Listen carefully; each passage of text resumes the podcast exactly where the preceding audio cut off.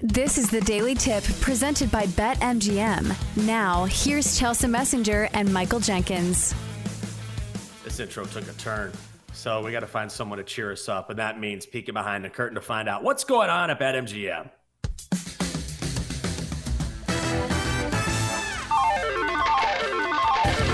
I won. I won. I won. I won. Yeah, I've won. I've won. Ah, all the years I've waited for this. Years. I've been coming here for years. I never won. Never won once, and now I won. Ozzy, Ozzy, Ozzy! Ozzy, Ozzy, Ozzy! Ozzy! Ozzy! Ozzy, Ozzy, Ozzy! The line is set with Jason Scott. Joining us on the GetMyPhoenix.com guest line is Jason Scott. The Phoenix is a revolutionary technology helping men all across this country get back to their best in the bedroom. Just go to their website, GetMyPhoenix.com to learn more. That is GetMyPhoenix.com to learn more. Jason, good morning to you. This line open between TCU and Georgia at, I believe, Georgia minus 13 and a half, minus 14. Now it's down to 13. So we're seeing TCU money come in. At least we did initially. How do you think this shakes out before game time? Yeah, morning, Chelsea. Morning, Jenks. Yeah, it's been really interesting that the public's right behind TCU, the Cinderella story. Uh, we're seeing a lot of money for Moneyline uh, TCU. That one's uh, plus 400 down to plus 375.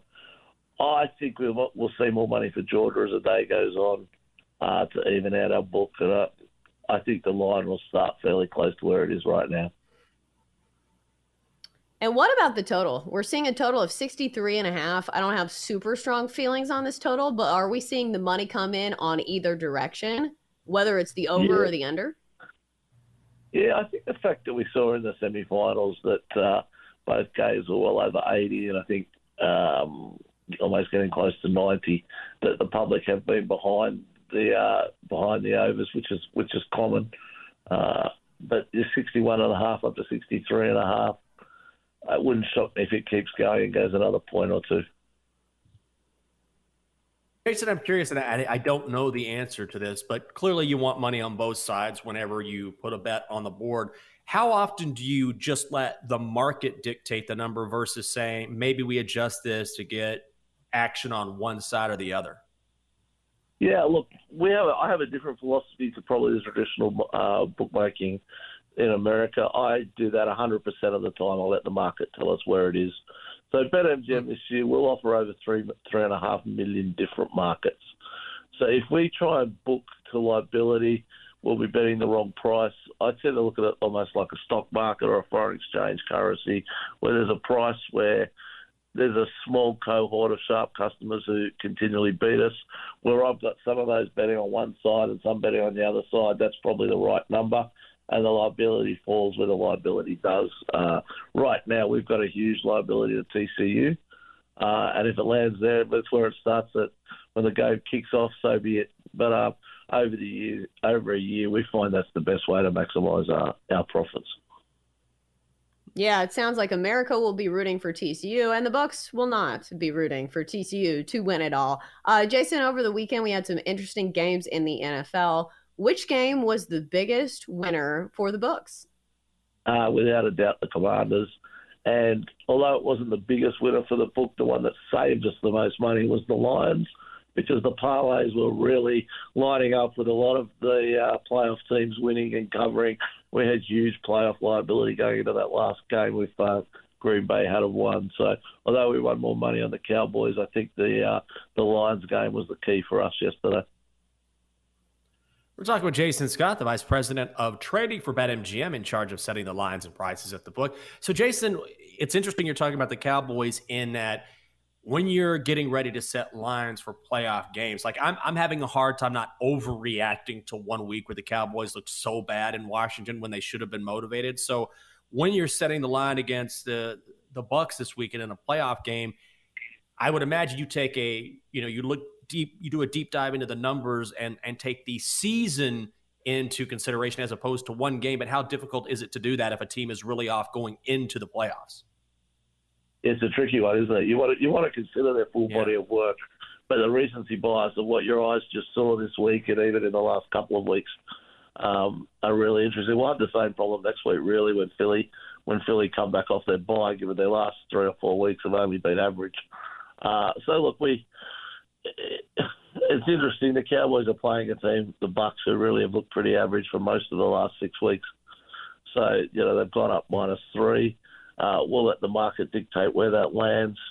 Uh, I, I suspect one thing we do know with the Cowboys is they are always the most popular bet team. So when sports betting gets into Texas, we're going to see some huge numbers on Dallas negatives because even even without it being in Texas, they are more popular than any of the uh, any other NFL team. Right now, we have uh, some Super Bowl odds over at BetMGM, where it looks like the Chiefs favorites at plus three fifty, Bills four to one, Eagles five to one, Niners plus five fifty. Are there any teams outside of those top four that are drawing any kind of action in the futures market? Yeah, I think I think we talked the last six weeks, and then specifically the last week. Uh, the two best bet teams have been the 49ers and the Bengals. Now, we saw enormous amounts of money. Yesterday, the handle in the Bengals game and the Bills game were disproportionate. Now, whether that was the emotion of coming off Monday night from the night before and people want to be involved in those games, and you know they both covered fairly easy. But we've we've seen a fair bit of money coming uh, for both those teams. We did see a lot of money early in the week last week for the Chiefs as well, when it sort of became apparent they were going to get the uh, first round bye. Jason, how do you take into consideration? We were talking about big picture and recency bias, but what about when you have two teams like the Bills and Dolphins, for example? Now it's different because of the Tua situation, but when you have two teams that played during the regular season, how much of that do you factor in? You got a lot of things to consider here. Well, they're good. We we prefer those games where you've got two games worth of history each year for the last forever long. So so these guys know each other well. We obviously didn't go up enough. We went up minus ten there, and the money came to the Bills almost straight away from some fairly sophisticated betting syndicates. So um, those games where you've got more data points and touch points head to head, you know the Dolphins' record in uh, Orchard Park is horrible. Uh, and the weather, their record in cold weather is even worse. So uh, I prefer, much prefer those games and, and teams that very rarely play each other.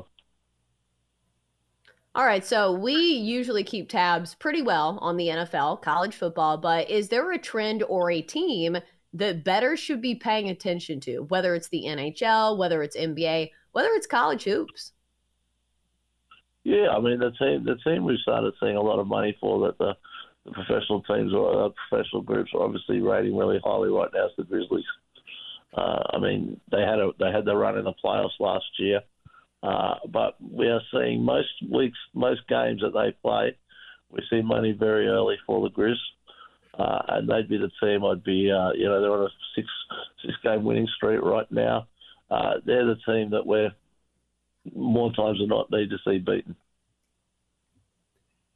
He is the vice president of trading for BetMGM. He joins us each and every Monday here on the show with his insight. We certainly appreciate it. It is Jason Scott. Jason, thank you. Thank you, guys. For more, listen to the Daily Tip presented by BetMGM. Weekday mornings from 6 to 9 Eastern on the BetQL network, the Audacy app, or wherever you get your podcasts.